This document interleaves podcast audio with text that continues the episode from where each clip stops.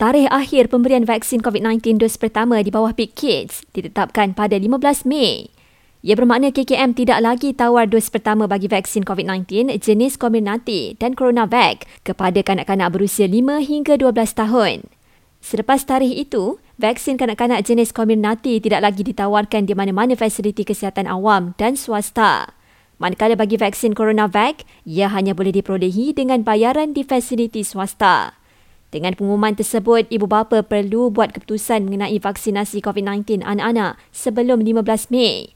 Namun, ia tidak membabitkan vaksinasi bagi kanak-kanak yang lahir pada 2017 dan belum capai usia 5 tahun pada 15 Mei. KKM menjelaskan, keputusan itu diambil ikuran trend permintaan vaksinasi untuk kanak-kanak yang semakin menurun. Jelasnya lagi, permintaan vaksinasi yang rendah boleh menyebabkan pembaziran yang tinggi. Dalam perkembangan berkaitan ibu bapa yang sudah mendaftarkan anak dalam MySejahtera tetapi masih belum disuntik vaksin akan dihubungi petugas kesihatan. Mereka akan dihubungi melalui telefon, media sosial atau lawatan ke rumah bagi menawarkan vaksinasi COVID-19 kepada anak-anak mereka.